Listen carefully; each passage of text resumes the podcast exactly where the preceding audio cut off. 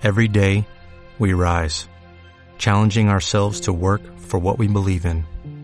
At U.S. Border Patrol, protecting our borders is more than a job, it's a calling. Agents answer the call, working together to keep our country and communities safe. If you are ready for a new mission, join U.S. Border Patrol and go beyond. Learn more at cbp.gov/careers.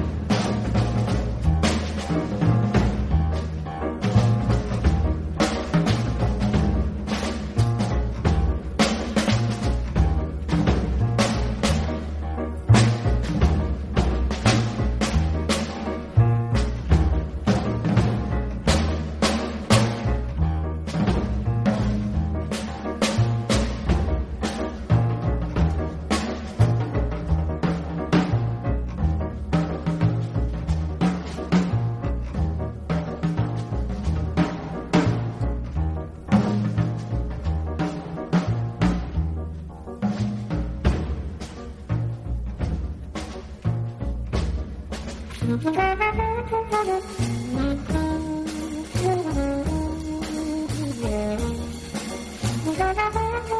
you.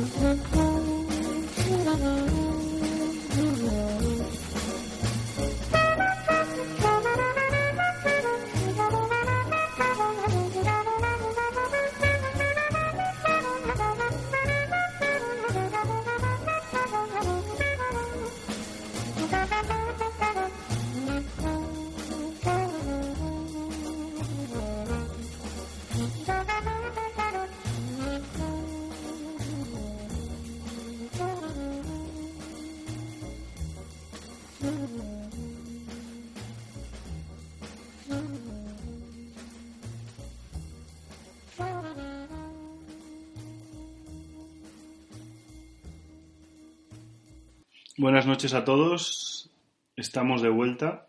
El público nos lo pedía en masa. Había por lo menos dos peticiones. Y, y la verdad que mi- una era mi madre que insistía. Así que estamos aquí en Y Corrientes. era nuestro psicólogo que nos decía que hiciéramos cosas para no estar tristes. Exactamente, para superar el trance. El trans. Y nada, hemos decidido que, que vamos a hablar de La La Land, como sabéis. Y estoy aquí, yo soy Alejandro y estoy aquí con don Pedro Cuadros para servirles a, a todos ustedes. y don Carlos Pitillas. Buenas noches. Después del éxito de Bill Murray tenemos como 20 escuchas. Eh, estamos de vuelta con La La Land. Eh, entonces, eh, hoy somos pocos pero bien avenidos, ¿no? ¿Se dice la, la frase? Creo que sí. Y, y vamos a empezar definiendo lo que es La La Land para nosotros, ¿no?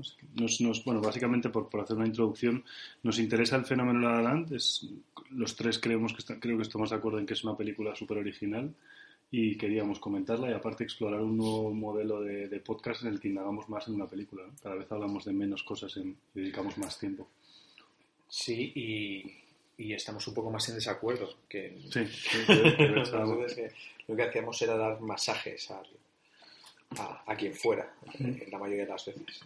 Entonces, eh, la verdad es que eh, parte del encanto de, de este tema es que creemos que sí que va a haber. eh, supongo para que también conozcáis cómo funciona esto ahora mismo, eh, entre nosotros no sabemos qué es lo que vamos a decir. ¿no? Entonces, eh, vamos a empezar a eh, comentar nuestras opiniones eh, y las vais a conocer con nosotros. Entonces, eh, como es muy difícil, eh, bueno, es original, pues porque es evidente que es original, pero como es muy difícil y coincidamos en, en lo mismo, sí que creemos que, que va a haber cierto debate.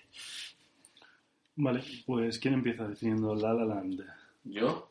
De acuerdo. Pues eh, para mí La La Land es una historia sobre la muerte de un mundo clásico e ideal. Y lo que quiero decir con esto es que La La Land utiliza los códigos del cine clásico de Hollywood, que se basaba en el happy end, en el final feliz, y en cierta idea muy americana y meritocrática de si te esfuerzas y sueñas, los sueños llegarán. Y lo que hace es eh, tomar, digamos, esa materia prima para deconstruir ese mensaje clásico y hacernos ver que, mm, que los ideales en nuestro mundo pueden ser trágicos. Es decir, que cuanto más te acercas a ellos, más tienes que perder de otra cosa para, para poder llegar. Y me parece que es un mensaje interesante, a pesar de que a mí la forma de contar el mensaje no me ha convencido y luego quizás podemos hablar sobre eso. Claro. Creo que es una película que como película no, me, no aporta mucho, pero sí es cierto que tiene un metamensaje duro, eh, porque deconstruye desde dentro de Hollywood un ideal que nos ha, que nos ha transmitido Hollywood durante, durante mucho tiempo y en el que estamos muy... Yo creo que está en nuestro tuétano, es- tiene mucho que ver con la manera de, digamos, de cierto individuo occidental de clase media alta de mirar la vida que es la de, bueno, pues los, los ideales, el merecimiento, nos merecemos lo que deseamos tener, etc. Y, yo creo que es una película que pone en suspenso todas esas eh, preconcepciones y, bueno, mm, probablemente el título, que por cierto deberíamos debatir sobre por qué se llama así, el título quizás juega un poco con esa idea. La La Land es como la tierra del la la la, es decir, la tierra de lo superficial, de lo tontorrón, la tierra donde en realidad no te estás encontrando con la verdad, sino con una construcción de la verdad que es, que es mentira. Bueno, para mí, para mí La La Land es un musical eh, sórdido y, ya en la mera definición creo que creo que es una de las razones de por qué me gusta, ¿no? O sea, para mí es, un, es una tragedia y pocas veces se hace una tragedia a través de un musical, ¿no? Entonces eso es lo que me gustó. Eh, es, un, es un canto al desamor eh, y, luego es, y luego habla mucho de la vida, ¿no? O sea, es, es, es, un, es un golpe de realidad brutal. Además, creo que la película está eh, hecha de manera intencionada así, ¿no? Empieza con el, con el atasco en Los Ángeles y empieza todo el mundo cantando en un mundo como súper ideal, como muy alejado de, de, sí, de, la realidad de lo que es Hollywood. Y, es gracioso porque te imaginas como que hubiera productores metidos en ese propio atasco, ¿no? Pero los que cantan son los que no son productores, ¿no? Los que están como fuera de, vamos a decir, del, sector, ¿no?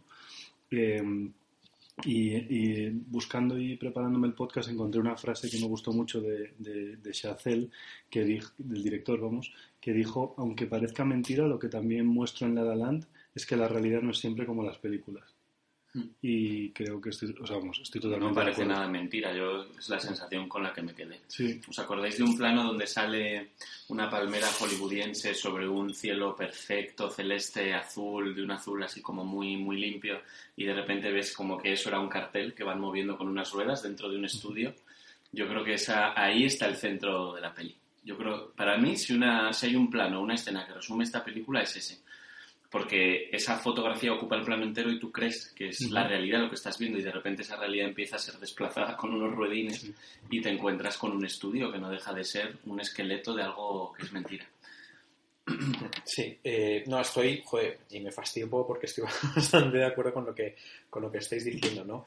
Eh, yo un poco para definir la La Land eh, voy a utilizar una fórmula que utilizó Cuellar Campoy en, en ABC eh, y la voy a modificar. Cuellar Campoy, Cuellar eh, eh, tituló su, su crítica como Bellas ilusiones entre duras realidades y yo añadiría eh, en un producto eh, que con un brillo formal, porque creo que técnicamente es, es- es la leche, en un producto que está diseñado eh, y que está eh, concebido y elaborado, y elaborado para, para ganar Oscar. Pues que- porque sí que creo que sí, ¿te parece eso? eh? Sí, sí que creo que aunque tiene ese trasfondo un poco de drama sentimental a través del musical y tal, eh, sí que creo que no deja de ser un producto comercial. ¿Te parece? Sí, A mí no me parece nada comercial, la verdad. A mí sí, a mí me parece muy O comercial. sea, ¿te parece que está hecha para, para, Me para parece- ganar Oscars? me parece que quiere dar, quiere dar un poco el... el, eh, quiere dar un poco el, quiere parecer no comercial, pero creo que en el fondo sí que es un producto Está muy comercial. manufacturado, está muy calculado. Sí, y se acerca muchas veces a sí, eso, es la fórmula. es que ¿Se, se acerca mucho, ¿eh? a la fórmula, a, a- no, o sea, eh, yo creo que no, no inventa nada, no... Mm. Y luego yo creo que a nivel formal está todo el rato como haciendo una especie de camino ambiguo entre... O sea, el tío parte de los códigos típicos de Hollywood, del, del musical clásico, con estos chicos flotando y dándose un beso en el planetario, con Sí. el- haciendo encima de las colinas de Mulholland y tal.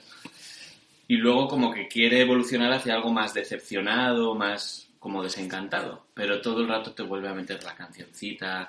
No sé si os acordáis de la última secuencia donde él está tocando el piano y de Sí. repente como que revisan toda su vida.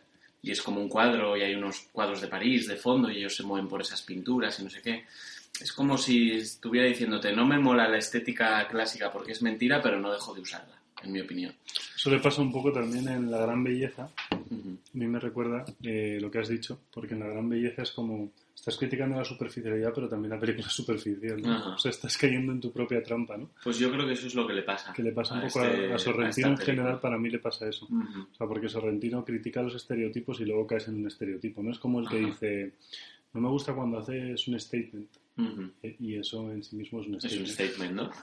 o como quien dice, yo soy muy humilde, ¿no? pues yo creo que La La Land es un yo soy muy humilde de la vida, Sí. del cine. Sí.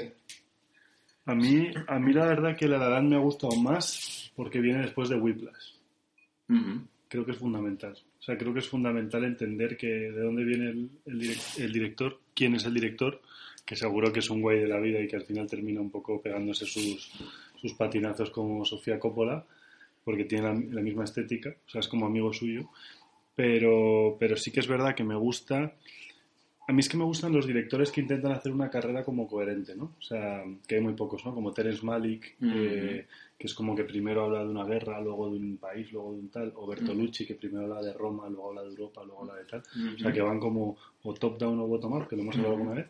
Y, y este tío quiere hacer lo mismo, ¿no? Me da la sensación, no sé cuál será su siguiente peli, pero bueno, es obvio que le interesa la música y le interesa primero analizar la relación alumno-profesor y luego analizar la relación del sector. No sé qué será lo siguiente, igual es una película sobre un tío, sobre solo la persona. Y entre las dos películas hay una línea común que es la, la caída del ideal, yo creo, porque esta mm, Whiplash cuenta la historia de un joven batería de jazz que vive y bebe de sus ideales, de sus, digamos, de sus dioses del jazz, y parece que tiene un camino hacia adelante y parece que va a ser la típica peli como de deportes americana, del, del joven prodigio que al final logra algo, Y en este caso es un final súper desencantado y súper amargo y con sangre incluida. Es que, es que igual el, el, director lo que hace también eh, un poco es. Eh, o sea, es que el director, no recordemos que tiene 32 años. 32, o sea, desde el 85 es el director más joven que ha ganado el, el Oscar a mejor director. Y es que cuando habléis del maestro y de las aspiraciones y tal, es que hace no mucho este hombre estaría en esta situación. En alguna escuela de cine. En alguna escuela de cine o estaría intentando el tío, pues eso, o sea, vería todas estas historias como de muy cerca. Entonces, mm. ha tenido la suerte o el talento, la combinación de lo que queráis, de colocarse en la situación en la que está en la actualidad y el tío pues igual quiere plasmar un poco, un poco esto. También creo, por ejemplo, que en La La Land se ven como cierta crítica mm, así un poco pues al mundo este de de Hollywood, de la gente que va con toda la, mm. ilusión del mundo y que termina sirviendo cafés en un Starbucks y tal, y que, ¿no? Y que seguramente es algo que él también le, tuvo que angustiar hace no mucho y por lo que, joder, que seguramente es, un tema que se le pasaría por la cabeza más de una vez. Claro. Entonces el tío, el tío sí que parece que, que de momento lo plasma, eso no lo he visto, pero por lo que contáis lo hace y en, y en Aladdin a mí, a mí me parece que, que lo hace.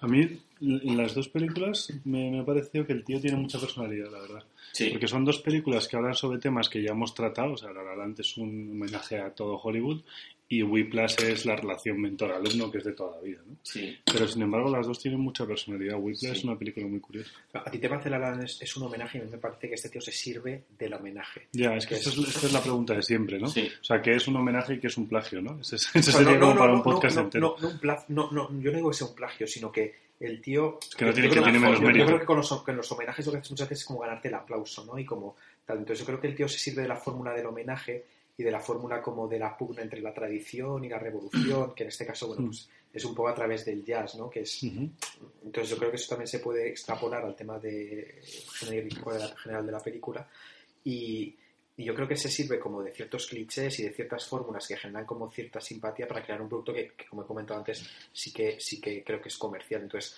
yo no creo que sea un homenaje, sino que el tío se sirve de un homenaje para, para contar esta historia. ¿Y os parece fácil la peli? O sea, ¿o, le dais cierto mérito a cómo está hecha?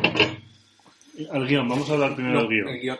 O sea, a mí, por ejemplo, me parece eh, lo más, o sea, me parece formalmente que está muy bien y me parece que la combinación, o sea, y la elección de los actores, la combinación, la combinación actoral creo que es perfecta. O sea, creo que el, el, no sé, o sea, yo creo que se sale. Eh, sí. Sí, me parece... Vamos, a, vamos a, estructurarlo. ¿Qué os Hablemos del guion, ¿nos parece primero? Si queréis, hacemos guion. Vale. Vamos a hacer actores. ¿Has mencionado Pepo y quiero decir algo? Sí, sí, sí. sí. Guión, bueno, guion actores y vamos viendo.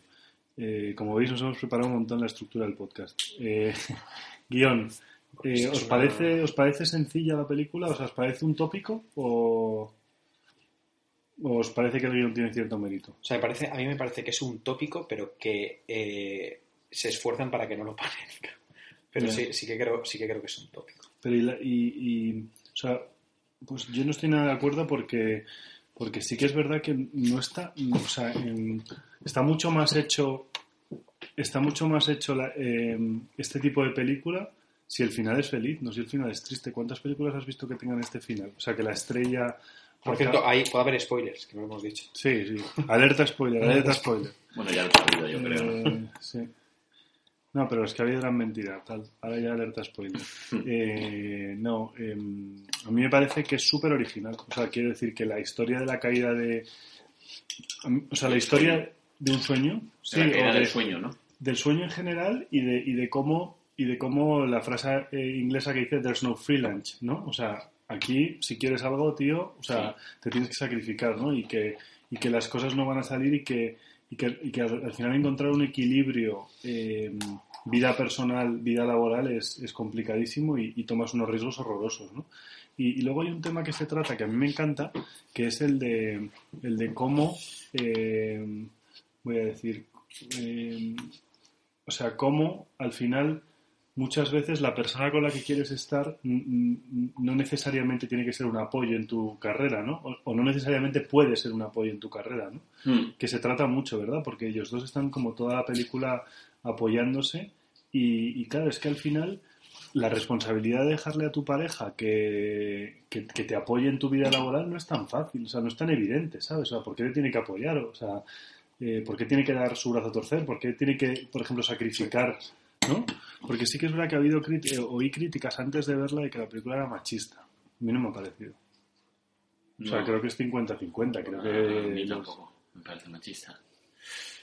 Yo sobre el guion diría que me parece que lo que estás diciendo tú, Alejandro, es verdad, o sea, que la idea es muy chula y me gusta que, que esa idea el hombre la desarrolle desde los códigos hollywoodienses, eso me mola, o sea, me mola que veas a estos tíos eh, haciendo magia amorosa y de repente cayendo en la decepción y en la ruptura, eso, y, y partiendo de ese primer momento como de magia hollywoodiense. Ahora bien, me parece que teniendo una buena idea no ha sido valiente. ¿En serio? eh? Sí, me parece que si vas a entrar en el mundo de la decepción, entra de lleno. Si vas a entrar en la oscuridad, porque en el fondo esto es muy oscuro, es el, el no poder lograr ciertas cosas, el tener que sacrificar, el perder siempre algo, entra más. En Whiplash lo hace más, yo creo. Es más oscura. Me parece más oscura, me parece más violenta. Es que Whiplash es violenta, incluso aunque en- no sea una película de guerra o de Sí, acción. Y esta no, esta está muy edulcorada. Son como terroncitos de azúcar uno detrás de otro, Pero ¿no incluso, incluso aunque te esté contando algo triste. ¿Y no crees que eso es parte de la, de, de la, de- la crítica? O sea, ¿no crees, ¿no crees que el tío se está descojonando un poco del decorado? Pero fíjate cómo cuando las cosas empiezan a ir mal, como que la peli coge una velocidad que a lo mejor, en mi opinión, es cobarde. O sea, yo hubiera ido más despacito ahí, ¿sabes? En la parte del desorden, en la parte más melodramática. Es, yo lo hubiera hecho más en ese momento como, una- como un September de Woody Allen. Sí, un poquito, sí, sí. le hubiera bajado la, la velocidad y me hubiera, hubiera subido el zoom en esos Es que momentos September, tristes. el ritmo de September es completamente lo contrario, porque es muy rápido el principio Mm. y luego eh, la parte triste es todo el final y es súper lento. Claro, entonces yo hubiera equilibrado un poco Además, más. con esos planos eso. dentro de la casa. tal. Sí. Sí, es verdad que Parece hay, poco hay algo como que tira la piedra y esconde la mano. Y algo como que... ¿Te parece? Mm. Sí. Y quizás es por lo que dice Pepo de aquí hay un proyecto de Oscar. Incluso a lo mejor no tan conscientemente ni tan mm, perversamente, pero sí como vamos a hacer una película que, que le guste mucho a mucha gente, Ya. ¿sabes? Un buen producto. O sea, tú y lo eso que- es lo o que le, le puede estar poniendo una trampa tío. O sea, a ti lo que te parece es que si el principio hubiera durado menos y el final hubiera durado más, hubiera sido una mejor película, una película más valiente, pero menos candidata a Oscar. Sí, O sea, el tío se relame mucho en toda la parte naif del principio, ¿no? Sí. ¿Te parece? pienso. A mí sí que es verdad que se me hizo corta, ¿eh? O sea, se me hizo corta en el sentido de que... A mí. A mí. O sea, corta digo que el final me pasó muy rápido, que- quería decir. Ah. O sea, me podía haber evitado cosas del principio, Ah. la introducción es súper larga, para enamorarte. Yo en la y- escena y del planetario luego- quería tirarme por la ventana, por ejemplo. Sí. No podía con eso. Pero entiendo que Yo es estaba que él llorando. ¿eh? Sí, Tú estabas súper emocionado. yo estaba llorando amargamente. Y es que la película, o sea, mí esta película me llegó y me pilló, eh, lo, Claro. lo he apuntado aquí, me pilló desprevenido. Ajá. O sea, me pilló desprevenido en el sentido que yo pensé que iba a haber una película feliz. O sea, pensé que iba a haber una película naif. Y de repente dije, ostras, tío, que estos no vuelven, que no vuelven. uh, Sí, llorando. sí, claro, claro. Porque claro, este, eh, no, vas, no, vas, no vas predispuesto a ver una tragedia. Y ahí es cuando yo le doy el punto y la originalidad. Mm, Y sobre todo, sí, además, sí, es que a mí es que, la, o sea, cómo te prepara la película, estoy de acuerdo que puede ser un poco largo, o sea, porque igual es una hora preparándote, pero me parece que está muy bien. O sea, a nivel formal muy trabajado, a nivel guion muy trabajado y la historia es muy bonita. Mm, Y de repente, ¡pum!, se rompe todo y además vas viendo cómo, cómo como dices tú, ¿no? Cómo se acelera el final y, y ya no hay, nada, no hay nadie que lo arregle. Se han roto cosas que no se van a arreglar. Sí. Sí, pero es que si no hubiese metido esa- esos elementos habría sido gris. O sea, habría sido gris Claro, en la peli. Gris sí, sí, sí. Travolta. Grease. Gris. Y es verdad, es verdad que a veces sí que juega un poco, intenta meter un poco lo oscuro, pero que se queda en lo superficial, eh, como dice Carlos. Eh, y es eso, y que juega un poco también durante toda la película pues con el juego entre, entre, entre la tradición y la revolución, entre el vitalismo y la melancolía, entre tal, y, y, y al final es verdad que le sale, le sale un producto que, que- es un buen producto, pero no creo que sea absolutamente redondo, eh, eh, pues precisamente porque creo que, como he dicho antes, como también he recordado Pitillas, porque al final lo que quiere hacer es algo comercial eh, y algo que se haga potable a- para el público potencial que le puede dar fama y un sí, Oscar y tal. para un público muy amplio. Para un público muy amplio, sí. Justicia poética, por otro lado, lo de los Oscars, ¿eh? Joder, sí, es verdad. Oye, ¿os parece que pongamos una canción? Ponte un temillo. Great. Venga, yo voy a, voy a empezar, si os parece bien, subiendo un poquito el volumen con una canción de Me First and the Gimme Gimmes, que es un supergrupo de punk rock de California, que básicamente hacen discos donde versionan canciones conocidas por todo el mundo y tienen este disco llamado Have a Ball, que es eh, versiones de musicales. A ver si adivináis de qué musical es este.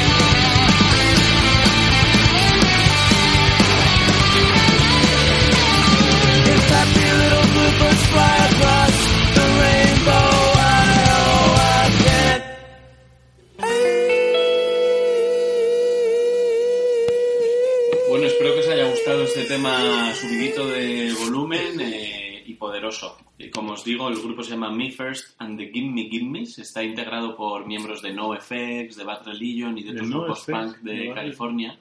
No sabía. Y este disco se llama Are a Drag. Es decir, Me First and the Gimme Gimmes Are a Drag. Que sería como Me First and the Gimme Gimmes son un rollo. Y son todo canciones de musicales. Por si os apetece darle un poquito de alegría a vuestras fiestas, ahí lo tenéis, la referencia. Come on. Me recordado mucho, ¿conoces el grupo de béisbols? También hacen versiones sí, parecidas, ¿no? sí, sí, es verdad. Béisbol es como más swing, ¿no? Más americana. A mí me gustan de béisbol. Bueno, ¿eh? Me mola mucho, me divierte mucho. Luego os ponemos una de béisbols. ¿Por qué no? ¿Qué tenemos por delante, chicos? Bueno, entonces, ¿Por dónde una vez continúa definido- nuestro apasionado debate? Una vez definido... Improvisa una estructura. de- Una vez definido, mientras hacíamos el podcast, la estructura, vamos a hablar de los actores. Pepo es el gran defensor de la directora de casting. De la combinación Eh, de nombres- Stone. La directora de casting, Sandra O'Neill. No, CSA. No sabría. Eh, ¿Alguien sabe lo que son esas siglas, tío? Cada vez que pone casting y pone un nombre y pone coma C punto S punto A punto. ¿no- ¿Os habéis dado cuenta de que cuando... Specialist Assistant. Por ejemplo. por ejemplo. Ya está, ya está. Bueno. Pues creo que, creo que la combinación de actores eh, en La es perfecta.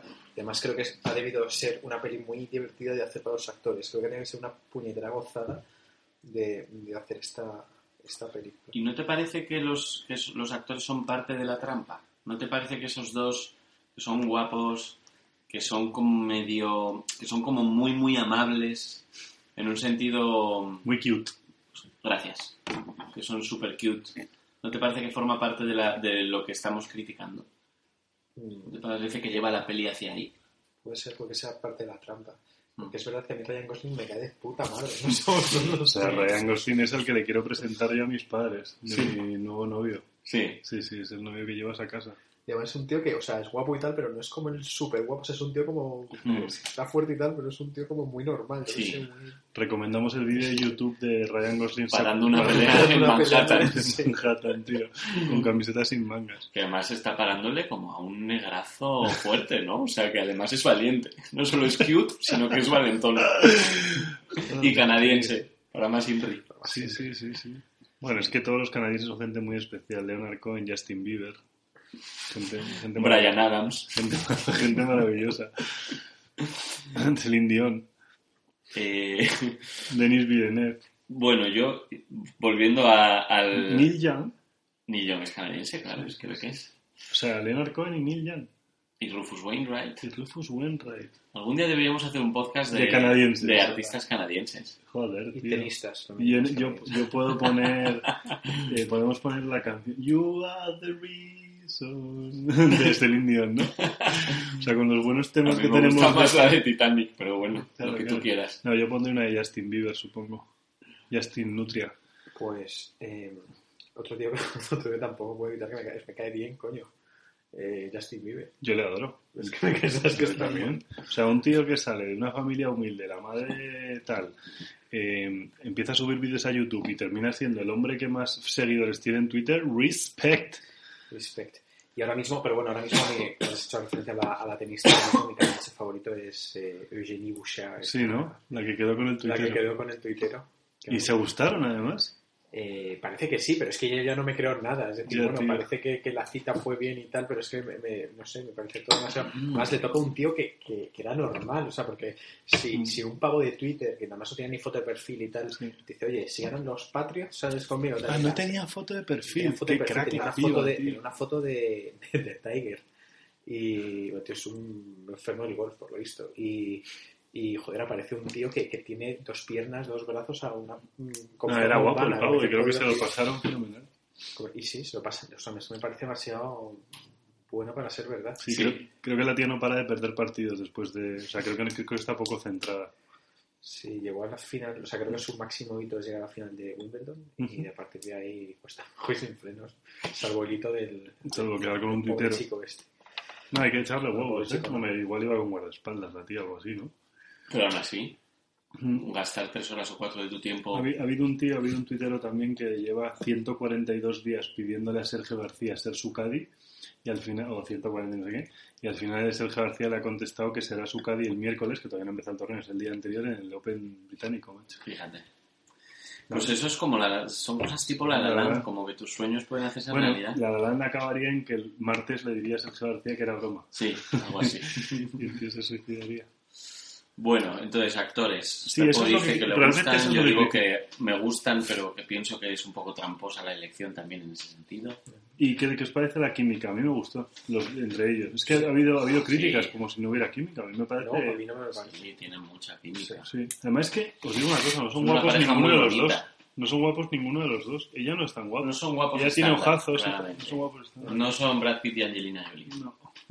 No son Pamela Anderson y Tommy Lee Jones. Quizás, Pamela Anderson canadiense también, por cierto. ¿Ah, sí? quizás, fíjate, son dos guapos con los que te puedes identificar mejor, Ya. porque no son dioses. O sea, no es, No es Ulises, no es eh, un no Tom es Aquiles. Cruise, no es un Brad Pitt, no es una eso Angelina, no Ya, es una yo, yo me veo más identificado con, con los que estás diciendo ahora. Nosotros con Scarlett. ¿eh? ¿no?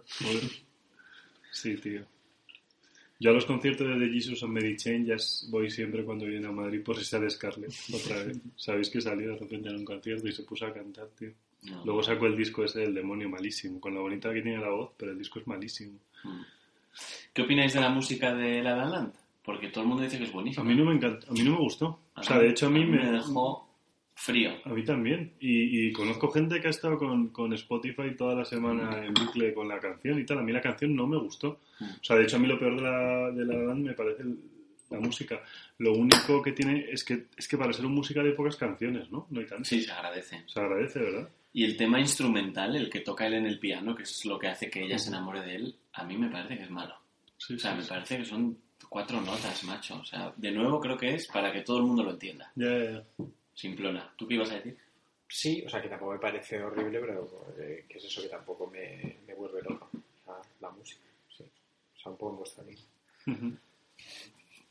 Vale, ¿os parece si hablamos de, eh, del, del- del elemento formal en la película? O sea, ¿qué os parece la estética, por ejemplo? A mí me encanta la estética. A mí también. Eh, eso sí que es atrevida, ¿no? ¿O no te parece tampoco? No sabría decir si, o sea, en qué sentido. Que son como cuadros de Hopper, o sea, son como manchas, ¿sabes? O de Rozco, ¿no? Y ya volvemos a homenaje a José, ¿no? De- o sea, son, son manchas, es un homenaje, es, un, es, es, es puro arte americano. sí, o sea, eso de- es verdad. De, son como Muy clasicista en el buen sentido. marcos eh, estáticos y, y distribución como uniforme de colores, incluso las amigas. ¿Habéis fijado que las amigas siempre van de cada una de un color y Sí. a las fiestas? Hay, hay planos de, del bar ese de jazz al que él le lleva a ella para convencerle Sí, de sí, que le sí. guste el jazz y la puerta. Y es un plano muy bonito, ¿verdad? Como con efectivamente parece que es como una distribución de manchas de color. Sí, es muy Hopper, tienes razón, no lo había pensado, pero sí. A mí me, a mí me gustó. Obviamente me espanta la parte estética más vinculada al mundo de fantasía de ellos, cuando están flotando, cuando se meten en los cuadros, en esa especie de cuadros como de París. Todas esas secuencias me, me resultan muy artificiosas y muy chicle. Ya. Pero lo que tú estás diciendo sí me gusta y creo que me quedé más con lo, con lo otro. Pero es a mí, verdad, a mí es que me parece que se va... O sea, me parece que La La Land, fíjate que si en algo va a perdurar en el tiempo, creo que va a ser la estética. La Creo que la estética. se va a repetir. Mm. Sí, porque es como un... O sea, yo lo definí y sin ninguna pretensión, o sea, no intento... Pero como me pareció como un indie, como un post-indie, ¿no? O sea, Mm. como nosotros hemos vivido la época independiente, o sea, Mm. nosotros hemos crecido con Juno y... Y todas esas películas independientes, vamos, que la, que la representante es Juno, pero las de 500 noches y no sé qué, Sí, 500 sí, sí. días, no sé qué, eh, ¿cómo se llama la que llevan al abuelo en el, Ajá, pequeña Miss Sunshine. Pequeña Miss Sunshine, todas esas películas, esa es la estética que nosotros hemos vivido de los 2000, ¿no? Mm. Pues creo que esta película es un poco la culminación que va por ahí, o sea, en el sentido de cómo van vestidos ellos, que es un poco, el- es un poco como si dijéramos, tiene un toque hipster dentro de lo clásico que es todo, pero él, él- Sí. él es como hipster, ¿no? Él Y es ella- un y- y hipster ella también, malasaña, ella con sus también. zapatos de charol y Mm. tal. Sí, sí.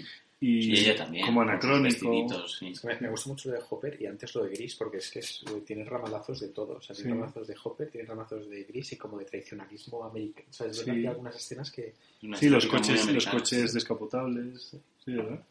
Y sí, porque el- sí, la película, sí, claro, la película habla de una industria, ¿no? Al final habla de una industria. Y, y pudiendo hablar de una industria, a mí lo que me gusta de la peli es que mezcla poder hablar de una industria con hablar de la, de la tragedia de la industria. Es una película súper cruda. Hay una frase que dice, que dice él, que dice algo así como que Hollywood te adora pero no te hace caso o algo así. Sí. Como, es eso. Como que te deja fuera, ¿no? Y es que Hollywood debe ser, o sea, estoy completamente de acuerdo con que debe ser así. O sea, que, que al final para que, para que salga un Ryan Gosling tienen que... Hay, hay, hay 100 camareros, ¿no? Esa frase es muy importante en la película. Mm. Es- está- él se está refiriendo a que uno de los bares clásicos de jazz de Los Ángeles ha sido convertido en un sitio de tapas y samba. Y dice, aquí todo el mundo adora el jazz, pero nadie lo respeta. Hollywood adora cosas, pero no las respeta. Sí, Algo sí, así sí. Ah, Y yo creo que es otro... es- otro- bastante mordaz, ¿eh? si lo piensas. Se, se está metiendo con los miles de espectadores que están yendo al puto cine. Sí, pero yo creo que es otro artificio un poco para, para hacerla... Es como lo de servirse el homenaje. Pues yo creo que se sirve un poco como de esa especie como de crítica y tal, un poco para. Mm, para darle una... mm, si lo queréis ver así, una perspectiva o un, ya, un toque como mucho más profundo del que en verdad yo creo que tiene y que además al final no se atreve. O sea, que al final Justo. se queda como en pequeños... Es que al final del O sea, día vosotros hubiera- superficial. ¿Os hubiera gustado que hubiera sido más desgarrador el final? No, o sea, a mí lo que me hubiese gustado es que si se mete, si se mete en, o sea, si se mete en, en charcos, que se meta de verdad, pero que no. como Que hemos se dicho muera el de antes- cáncer. Como hemos dicho antes, no, como hemos dicho antes que no, que no tire la piedra y esconda la mano, que no te dé el ramalazo, pero que enseguida te ponga la tirita y ahí, ¿no? O Se arregla enseguida. claro, Hay una escena que tiene una bronca donde ella le reprocha a él haber abandonado su sueño por ir a un grupo así como de jazz sintético Sí. malísimo. Y él se siente fatal y le dice, pero si tú eres una actriz y no has conseguido nada, la siguiente escena ella hace su monólogo, no le va a ver ni Dios, y ya en la siguiente ya se ha arreglado. Ya hay una tía que ha llamado por teléfono y le dice, estoy interesado por esta actriz, no sé cuántos. O sea, la, vuelve a despegar la película. La película es... Dos es- escenas, Yo estoy, de estoy muy de acuerdo que el centro de la peli es mucho peor que el principio y el final. ¿No? O sea, la película tiene una parte en el centro aburrida. O ma- o- y cuando está aburrida significa que está mal implementada, ¿no? Yo creo que sí. Pero el- a mí es que el final me encantó, macho, porque era inesperado completamente. Y luego sí que es verdad que os doy la razón, por eso os preguntaba, os preguntaba para daros luego la razón, que, que cuando está mal desarrollado, eh, o sea, está mal, no, no desarrollado, está mal como explicado o, o- o mal jugado con ello, con el factor de que ella tenga un nuevo marido y tal. O sea, eso se podría haber hecho de manera mucho más cruda y hubiera sido mucho más, mucho más Annie Hall, ¿no? Sí. Que, que, claro, es que esta peli, obviamente, el problema que tiene es que si la comparas con películas como Annie Hall o con... Pues claro, al final les llega a una altura del betún, por mucho Fíjate, que me por ejemplo, mucho como Annie Hall es una historia de amor idealizado que se va devaluando. Y el proceso de ir cayéndose el amor es muchísimo más detallado. Y, y la hace mucho más crudo, ¿no? Mucho más. crudo. Es que Annie Hall es una película tan cruda, macho. Sí. O sea, Annie Hall, eh, la gente dice, no, September, interiores y tal, y yo digo, joder, Annie Hall, tío. Annie Hall es Annie una Hall pasada. Es sexo duro, macho. Sí, sí, es muy, es muy valiente. esa Es que además, Por sí. cómo está contada, no solo por lo que cuenta. Sí, y, eh, no, y, y bueno, luego el, el binomio es buenísimo. ¿sabes? Sí. Es que ellos, ellos cuadran perfectamente apare- para que salga mal una relación, ¿verdad? Y cuando aparece Paul Simon, la película Claro. pasa a- a- al Olimpo para mí de las películas. Sí, sí, sí. sí. Oye, ¿y, y vosotros diríais que la vida es así? Yo totalmente, macho. Es decir, que se logran las cosas, pero siempre con un coste que es una, un coste O sea, yo- profundo. o sea, un no sé si deja siempre, si siempre el coste es profundo. una pérdida, por ejemplo, como Yo en este caso, o O sea, yo, por ejemplo, siempre he dicho que los tíos, por ejemplo, que. No la gente que, que, que puede enfocarse en su carrera profesional y que se, le da igual el amor, por ejemplo, tiene muchas más posibilidades de que le vaya bien. Igual que a la gente que le da igual los escrúpulos. O sea, es decir, todos son, son rémoras que si te las quitas, macho, son ataduras que te quitas y claro, al final, si tienes cinco drivers, si uno es el dinero, es mucho más fácil ganar dinero. Ujú. O sea, si tú solo piensas en el dinero, en la fama y en, yo qué sé, tío, en comer bien, Ujú. joder, al final, si estás enfocado en esas tres, tienes muchas más posibilidades de lograrlo. Entonces, claro, esta peli lo que te viene a contar es que no hay una, vamos a decir, una- un equilibrio entre una relación de amor y buscar desesperadamente tu sueño americano, ¿no? Entonces, que, entonces estoy totalmente de acuerdo. Sí, O que sea, hay un desequilibrio entre esas dos cosas y una tendrá que ganar, ¿no? sí, además que la peli va, va del desequilibrio, porque Ah. si hubiera equilibrio, ni la historia hubiera, ni la historia de amor hubiera sido tan bonita ni se hubieran tenido que separar. Fíjate que Hollywood casi siempre, el Hollywood más facilón si quieres, Sí. casi siempre plantea que las, las grandes crisis y los grandes problemas se solucionan en las relaciones, en las relaciones de Sí, amor, sí. como que el amor es la solución a los problemas. Y en este caso es lo contrario. Sí, es como una debilidad. En este caso el amor se tiene que apartar para que el problema se solucione. Eso es lo que me gusta de la película. Ah. O sea, es- esa es la tragedia que yo veo, ¿no? O sea, no hay tantas películas que, que los actores eh, pongan por encima el trabajo al amor, ¿eh? No sé- vamos, no se me ocurre ninguna. No por lo menos de este estilo o en esta lógica mainstream. Porque además es que esto, la tragedia es que te tiras toda la película pensando, no, va a ganar el amor, va a ganar el amor, va a ganar el amor, y de repente las, las letras del final, macho. A mí sí que se me ocurren algunas en las que se pone ¿Sí? el trabajo sobre el amor, pero es otro género cinematográfico en el que no podemos entrar. Ah, vale, el vale. horario, Fue a por trabajo y le comieron lo de abajo. por ejemplo.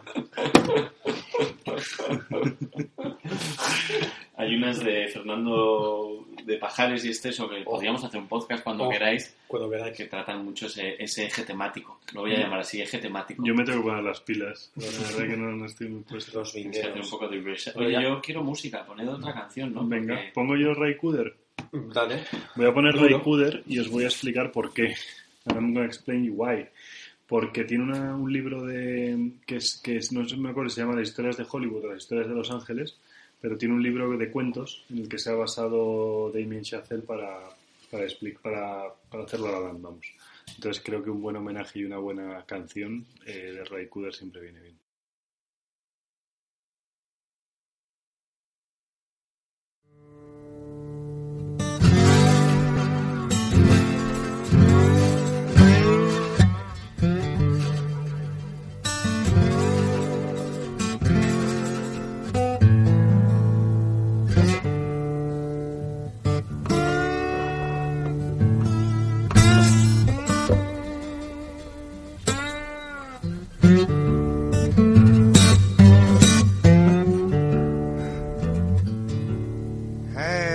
Have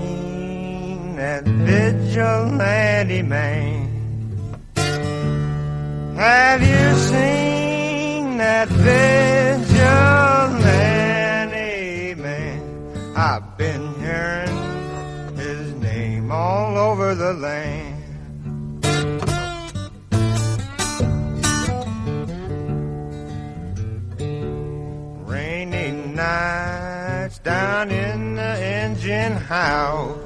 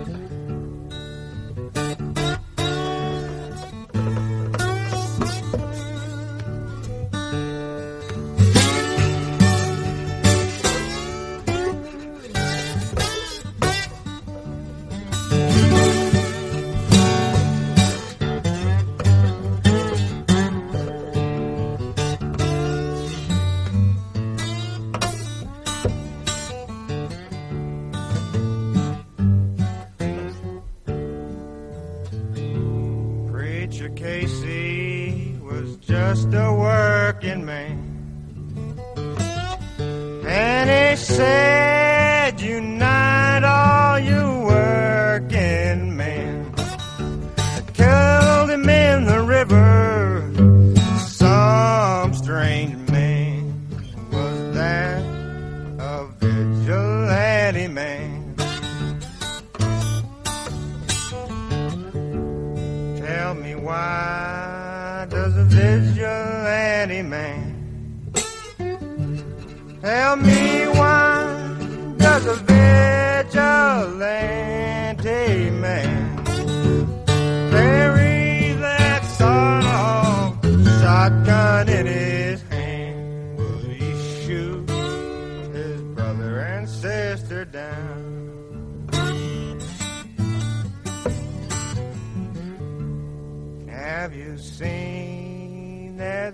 vigilante man?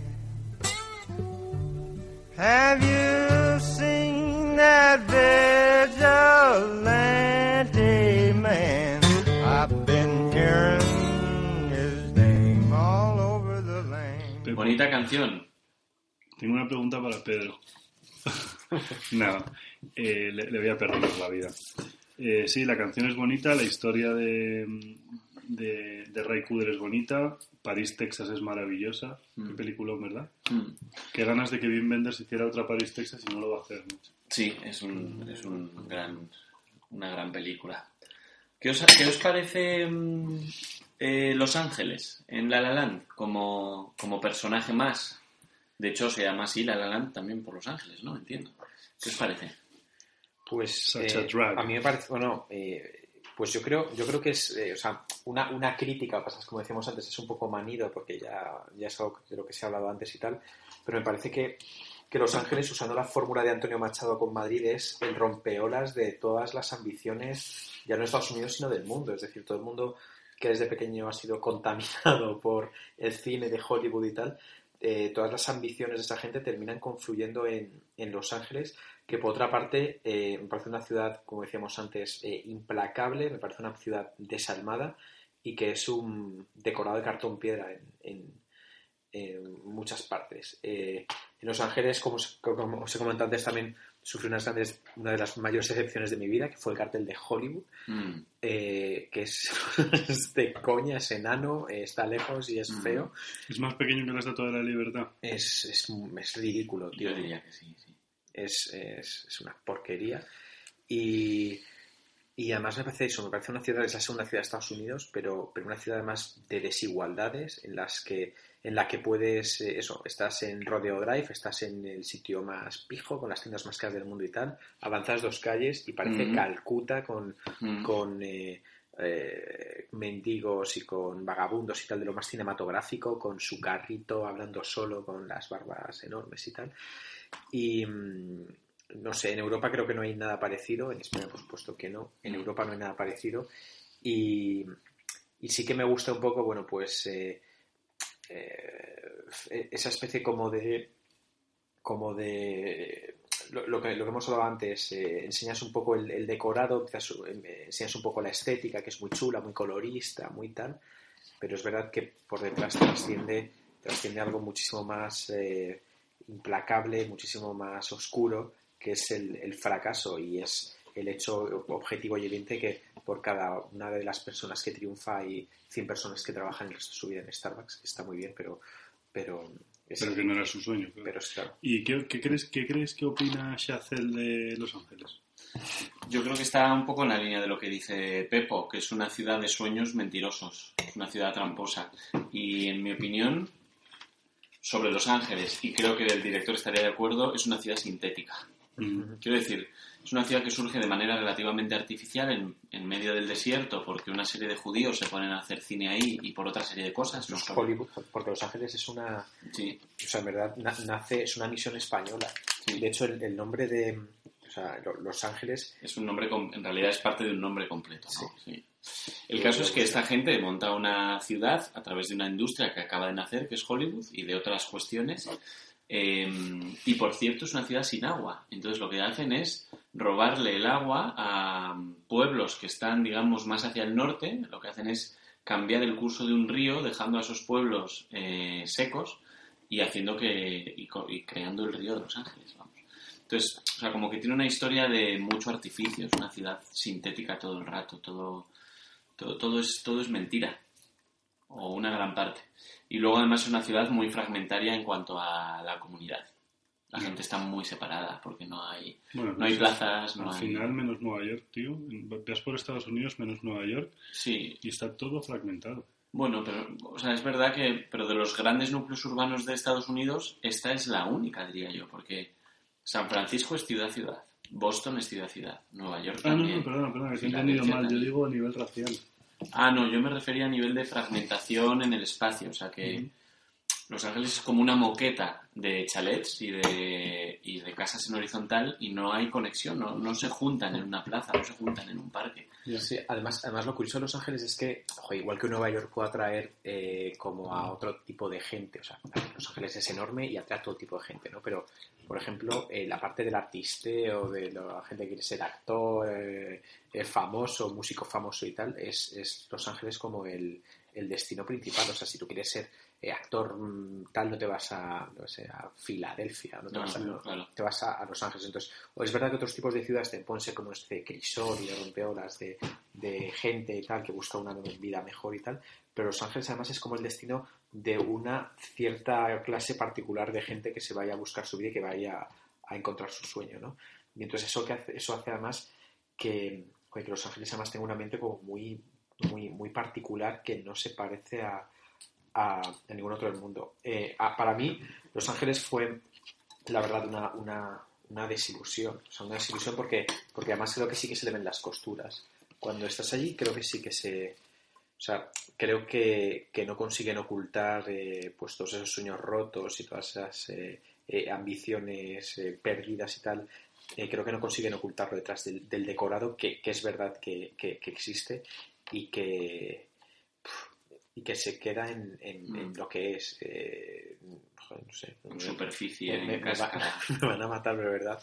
Yo, eh, la verdad es que bueno, es como ir a Las Vegas, ¿no? Recomiendo ir un fin de semana y ya, porque no hay mucho más de lo que, Ah. de lo que se ve, no hay mucho más que rascar. Ujú. Yo eh, creo que en un futuro posible podríamos hacer un podcast o pensarlo por nuestra cuenta, da igual, sobre películas que han retratado a Los Ángeles como personaje más, porque hay muchas. Sí. Está Hit, está Collateral, está Chinatown, está La La Collateral, Land, ¿eh? Colateral es buenísimo. está Pulp Michael Fiction, Mann, ¿no? Es de Michael Michael Mann, justo. Pulp Fiction retrata yo creo que a Los Ángeles como personaje también. Bueno, es que yo, eh, el siguiente tema que íbamos a hablar es de Mm. las influencias, y para mí Pulp Fiction es una influencia de, ¿De La La Land? de la La Land. Sí. sí, sí. ¿En qué lo ves? O sea, en la relación de ellos dos y en algunas escenas. Ajá. En algunas, o sea, la- cómo están grabadas algunas escenas y cómo está la cámara desde Sí. fuera retratándoles. Sí, porque son como dos, o sea, como que se mueven ellos dos y la cámara les va siguiendo, pero como la cámara, como un espectador, ¿no? O sea, Sí. como le sigues tú, ¿no? O sea, en vez de... sí, sí, como si estuvieras ahí, Sí, detrás. Sí, que, es, que así está hecha la Pulp escena de Pulp Fiction. sí. Eh, entonces, si os parece, entramos a hablar de las influencias. Bueno, pues yo os cedo la palabra porque ahí sí que estoy un poquito más, más seco de O sea, datos. Cantando bajo la lluvia, obviamente. Cualquier musical al final, muchos musicales. Gris. musicales. Gris. Musicales clásicos. Gris, musicales Probablemente clásicos. muchos de ellos, sí. Pero a mí también Pulp Fiction, a mí también Annie Hall, obviamente. O sea, la historia de amor es... O sea, la historia de amor, de desamor. Y la opción, eh, la opción abierta dentro de la misma película a tomarlo como el amor o como el desamor es muy Hall, ¿no? Ya. Eh, y Pepo, ¿alguna influencia que se te venga a la cabeza? Bueno, es que eh, es que en la, en- no sé, en la, la influencia creo un poco del cine clásico Sí. y de la estética clásica, o sea, no, una película, no te puedo decir una película, pero, pero sí de la, de la estética clásica y tal.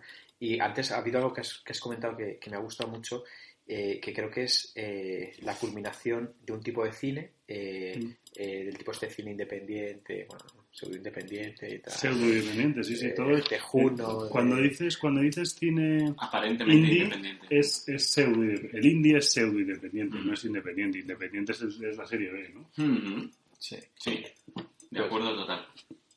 O sea, sí que me parece como la culminación de este tipo de cine eh, y que se le da la vuelta, la vuelta de tuerca en la que, en la que eh, como hemos comentado antes, se vale del, del homenaje eh, y se vale como de otros mecanismos y tal que, que hacen que la película sea bastante simpática y bastante potable y bastante oscarizable y tal, eh, pues para crear un producto que creo que es de calidad, que creo que es eh, joder, que está bien, que formalmente está bien, que tiene, que tiene cosas buenas, que no, no inventa nada, pero que, que bueno, que, que la verdad es que eh, se echa de menos y yo creo que, como he dicho Pitillas antes, eh, ha, ha perdido la oportunidad como de, Sí. Del guion, ¿no? Sí, guión- y como de meterse como en ciertos charcos de verdad, o sea, no Ya. eh, dar el picotacito y ya está, ¿no? Ujú. sino, sino meterse bien en, Sí, en- en fregado. Al final es una película muy inofensiva. Sí. A mí, a mí yo tengo varias películas más. Gangster Squad, que también está Ryan Gosling, y si no me equivoco también está ella. Eh, es otra influencia, o sea, una película clásica de mafiosos en las que hay muchas escenas como en, en Lu- Club de Jazz. Ujú. Eh, tiene escenas muy parecidas a Bert de Clint Eastwood Sí. y luego, y luego acordes y desacuerdos, ¿no? Ajá. La, de, la de Woody Allen. O sea, a mí, bueno, esas son las influencias que yo le veo. Seguro que hay más. eh, pero vamos, me gusta de lo que se nutre. ¿eh? Muy bien, sí, señor. Te veo enciclopédico, ¿eh? Sí. Ahí en modo enciclopedia. Sí. on. Es que, joder, como me gustó tanto la peli, me puse a investigar y, y he visto varias cosas. De hecho, Creo que hay un vídeo en YouTube donde Sí. hacen una, una en imagen dividida en dos y te ponen los paralelismos sí, visuales. no he, co- no he cogido casi ninguna de esas. He cogido, creo que solo bailando bajo la lluvia. De hecho, no he visto el vídeo para preparar el podcast porque tampoco quería decir las mismas que el vídeo. Pero sí, había alguna de Chaplin, si no me equivoco también. Alguna de Leo McCarey. Había. Sí, había más. Había. No me acuerdo en ese vídeo, pero sí, sí, había, había. Ah, bueno, Casablanca. No sé si está en el vídeo, pero sí que se parece también a Casablanca. Tiene un par de escenas muy parecidas a Casablanca. El, el cuando está en el club Bueno, y, oficia de, de Rick. y la idea del siempre nos quedará París, que Sí. es la idea de nos quisimos pero no podrá, no Sí, podrá sí. ser, es lo, es, es lo que gobierna esta peli. Mm. Y además hay un momento en que mencionan. Sí, y les sí. dice, mira, en esa ventana estaban Humphrey Bogart y... ¿Y quién es la actriz? Vivian. Leigh. O... No, no es Vivian Leigh. Bueno, Humphrey Bogart y no sé quién eh, rodando Perdóname, la escena. De Casablanca. Sí, sí, sí. ¿Quién es ella, macho? Casablanca es. Qué horror. Qué, qué falla, macho. Bacal, Bacal. Loren Bacall. Loren Bacal. Eh, y luego, eh, otro tema que también me ha gustado mucho que, que has comentado antes Ujú. es eh, desde un punto de vista ya no solamente del cine, sino, sino también de la estética. Creo no, que sí es, que Ingrid, tiene- es Ingrid Bergman. que creo que sí que tiene estética. Sí, sí, eh, es Ingrid Bergman. Lauren Bacall es Tener y No Tener. Ajá. Que Tener y No Tener está muy basada, o sea, es muy parecida a Casablanca y la hizo y la hicieron como, como la, la- la respuesta a Casablanca. Ajá. Está muy bien, pero no es Casablanca. Sí, ella es Bergman, eh, eh, que también es Humphrey Bogart de Tener y No Tener. No, y eso, eh, creo que, que también entronca, como decíamos antes, un poco con, el, con la estética clasicista americana, con, con Hopper y con, no sé si lo conocéis, con, con David Hockney, Sí. que, que es un poco Sí. también el que te da el toque pasteloide. De las piscinas. eh, sí. Y tal. Sí, además hay varios, hay Una varios, hay fotógrafos. Sí, sí, Sí. Que retrata la vida de la clase media americana, pero con un elemento de siniestro, ¿verdad? sí, sí, sí. Sí, sí. No, y, y hay varios fotógrafos también americanos. Mm. Se llama uno Davidson, me parece, que también hace cosas parecidas de esto del, del día a día americano, de la clase media americana, ¿no? Se podría llamar. Sí. Bueno, yo estoy esperando la próxima peli de Chazelle porque es un director que me parece que tiene alto talento, Sí. que en esta peli ha jugado una carta, digamos, muy inteligente, pero no la que a mí más me gusta. Pero, pero, pero quiero su próxima película porque este tío es buena. Sí, no, y aparte, a mí lo que más me gusta de él, que lo hemos pasado un poco por alto, pero, pero creo que estamos de acuerdo los tres, es que, es que saca muy buen partido los actores, ¿no? Sí, sí, o sí. al sí. final... eh, Y le gusta la y le gusta buena música, lo cual siempre se agradece en Sí. las pelis también. Pues fíjate que ha tenido críticas eh, de, si, de si el jazz que le gusta es demasiado básico. Ah, puede y ser. que además tú has hecho mención a que la canción esa te parece muy básica. Bueno, la música de La La a mí no me gusta, pero veo que hay una influencia del jazz y por otro lado está la de Whiplash que sí me parece bastante buena. Sí, es que Whiplash, Whiplash da la sensación de que ha hecho más lo que le ha dado la gana, ¿verdad? Sí, Sí. Eh, Estaba igual, yo no la he visto, eh, pero igual está pensando menos en, En el público, en los. Oscar. Pero fíjate que es que yo lo que creo, macho, es que, o sea, no estoy nada de acuerdo con eso. O sea, no lo he mencionado tanto, pero no creo que pensar en los Oscars. Creo que simplemente la película, cuando le quedó tan bien y tan original, eh, fue una oscarizable. No, no en los Oscar, pero, pero en hacerla un Sí, para el gran público. para el gran público y tal, sí. Yo creo que sí. Debe ser una, una tentación grande cuando es tu segunda película, ¿no? Es que las segundas películas son como los segundos discos de los grupos, que son cruciales. Porque hacer un buen disco al final es, es, o sea, el primer disco es el primer disco que llevas toda tu vida diseñando, ¿no? O sea, Bon Iver, pues, eh, eh, With Love to Emma, o como se llama el primer. To Emma Forever Ago. Exactamente. Pues este es el disco que, ella, que él ha escrito, es su, es su obra prima y su, su ópera prima y el disco para el que lleva preparándose toda la vida. Pero tú presentas el primer disco y luego te llega el segundo. Entonces el segundo es un disco que ya tienes que hacer con esfuerzo. El primero te ha salido, te ha brotado, Sí, sí. pero el segundo es un disco clave. El segundo en todos los artistas para mí es el disco clave. Porque el primero puede ser un boom, pero anda que no hay discos que, que, que, que- han muerto en el segundo. Artistas de- del único disco. Sí, sí. Artistas, los Club Johans desaparecieron. Mm. Vampire Weekend. Mm. Los segundos discos de esos tíos, los Kings of Leon, son discos, digo, de nuestra generación, ¿eh? Luego los antiguos, pues habrá millones que nos hemos perdido, ¿no? Mm. Pero anda que no hay eh, grupos de un disco. Un disco y fuera. Sí, sí, sí, sí, sí. Sí, los- la mierda de los Killers, tío. Joder. Esos tíos, el primer disco estaba bien, el segundo ya era como, eran baladas, ¿no? Pues, eh, totalmente de acuerdo. O sea, Sí, aguantar un segundo disco con la presión de, que tener que sacarlo, con la gente esperándote, con el festival, los festivales esperándote, con el tour, con tus managers, tener que mantener tu estética, pero también innovar. No es fácil. El, disco, el segundo disco de los Strokes, la gente lo esperaba con desesperación. Claro. Imagínate qué presión. Pues las sí. segundas películas lo mismo. ¿eh? Si, si queréis, eh, y hablando de influencias, el tema que yo, que yo he seleccionado es eh, You Were Meant For Me, eh, pero no la versión noventera, de, o sea, no la versión, es diferente, no la canción de Jewel de los 90, eh, sino la, la de Singing in the Rain, la de Cantando Bajo la Lluvia de Jim Kelly y, y, David, y David Reynolds, eh, que creo que, que, bueno, que por la, la influencia, eh, y además recomiendo que se vea eh, además el vídeo en, en YouTube, creo que le viene al pelo. ¿Tú sabes, tú sabes Esta quién es el hijo de David Reynolds? Nope. Pues tío. Carrie Fisher. Todo encaja. Todo en casa. Descansa en paz. Que en paz Rest in peace.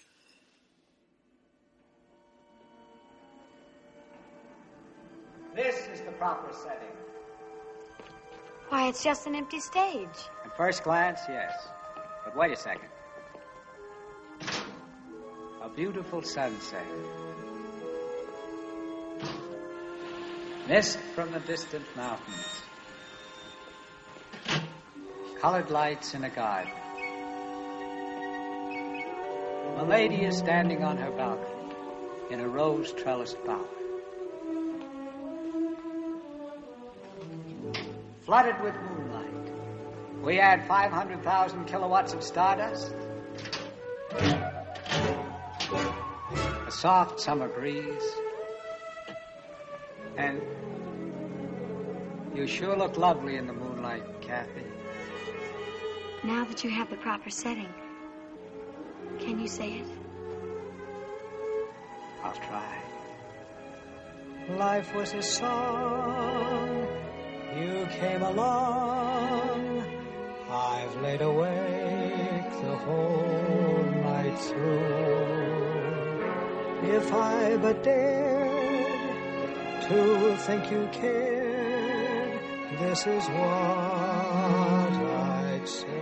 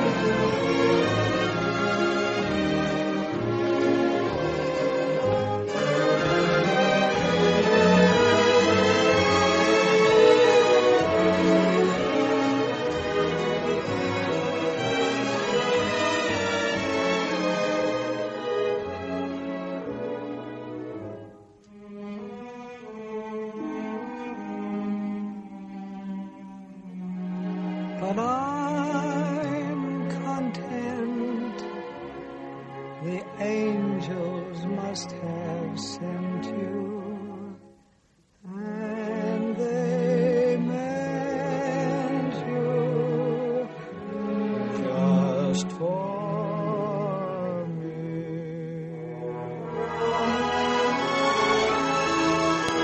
Preciosa canción. Eh, Pepo, enhorabuena por la elección. Gracias. Y hablando de Los Ángeles, ¿no? Sí, hablando de Los Ángeles, eh, hablando de los atascos infumables que hay en, en Los Ángeles, hablando de ciudades eh, que tienen una, eh, una especie como de decorado de, de cartón piedra. y- De ciudades indeseables. Sí, de ciudades indeseables. Es que eh, hay, hay ciudades que se han creado eh, a base de tres tíos. O sea, es como la capital de Brasil, ¿no? O sea, Brasilia. Brasilia, Sí, o sea, sí, Brasilia es de repente un día decidieron que, que, que es una flecha, ¿no? Creo, si no me equivoco, ¿no? La forma. estructura Porque les dio la gana, porque les dio la gana. Sí, pero porque es una, es una ciudad eh, Artificial. eh, sí, artificial, eh, desde cero, con Sí, ciudades sí. de cero y tal. Es un poco como Washington, Sí. además que Bueno, y como Manhattan en su día, hasta que se Ángeles, ¿no? convirtió en Nueva York. Los se diseñó, se diseñó además eh, el mapa de Washington es, es un triángulo, o sea, es un como eran masones los, los Ujú. Ajá. arquitectos y tal, es como el símbolo este masónico y tal. Y mm, bueno, eh, es una ciudad porque era la ciudad, la capital de Estados Unidos era Filadelfia, entonces deciden construir una capital eh, para, para, para todo el país. Al final es Washington.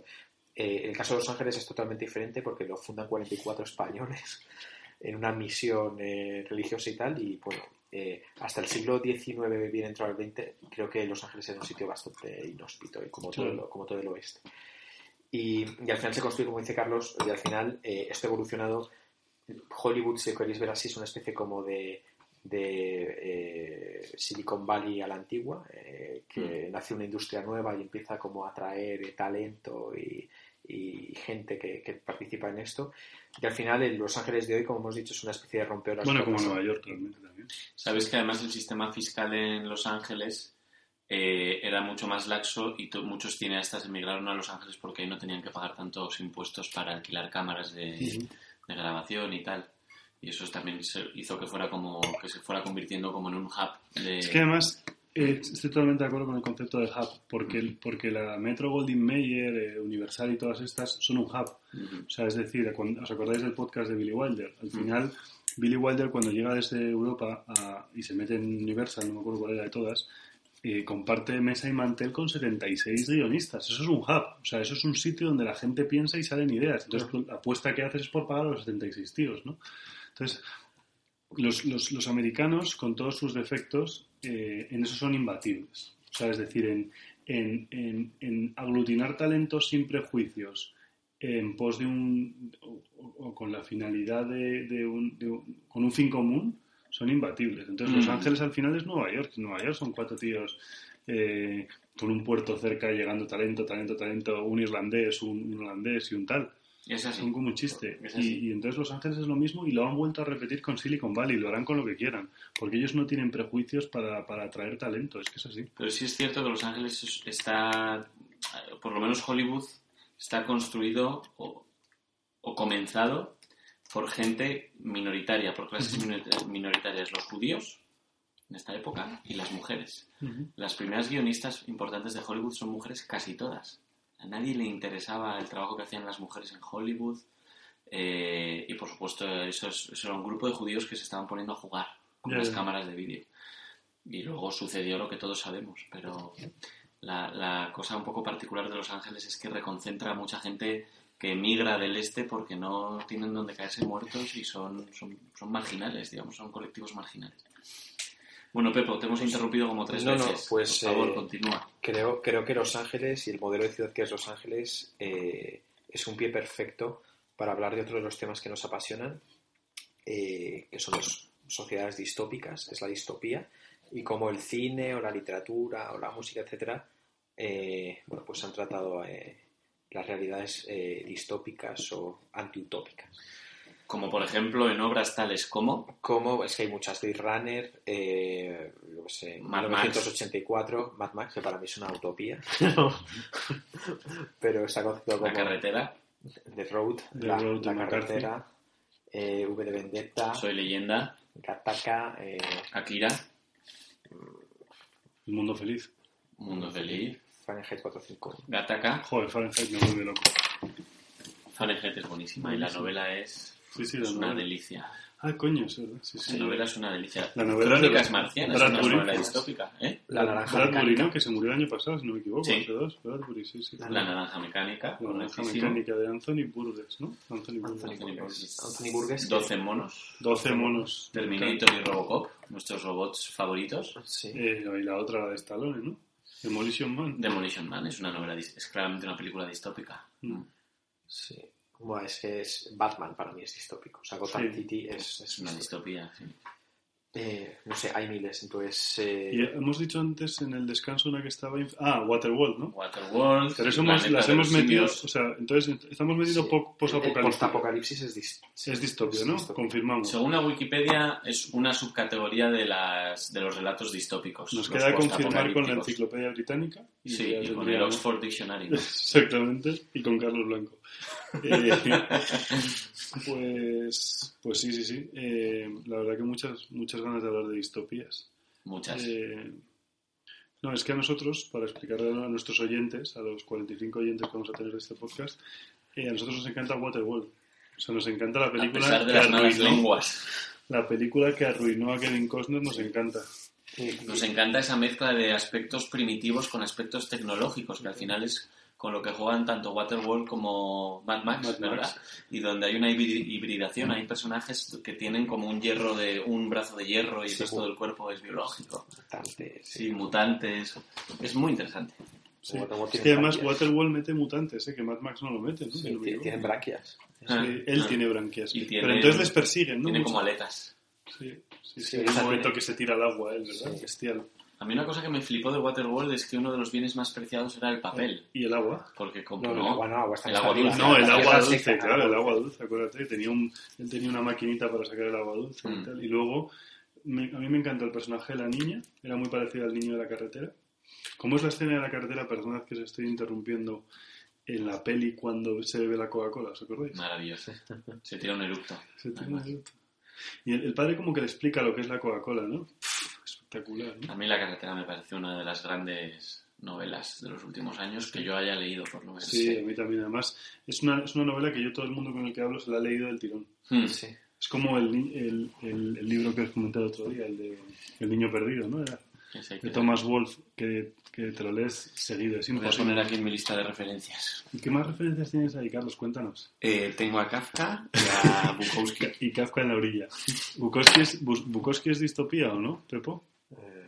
¿O, poca- o postapocalipsis? Bukowski es indeseable, eso es lo que es. sí, Es utopía. cabronazo. Es El, utopía. el próximo día vamos a estar toda la película, todo el podcast eh, preguntándonos qué es utopía y qué es distopía, ¿no?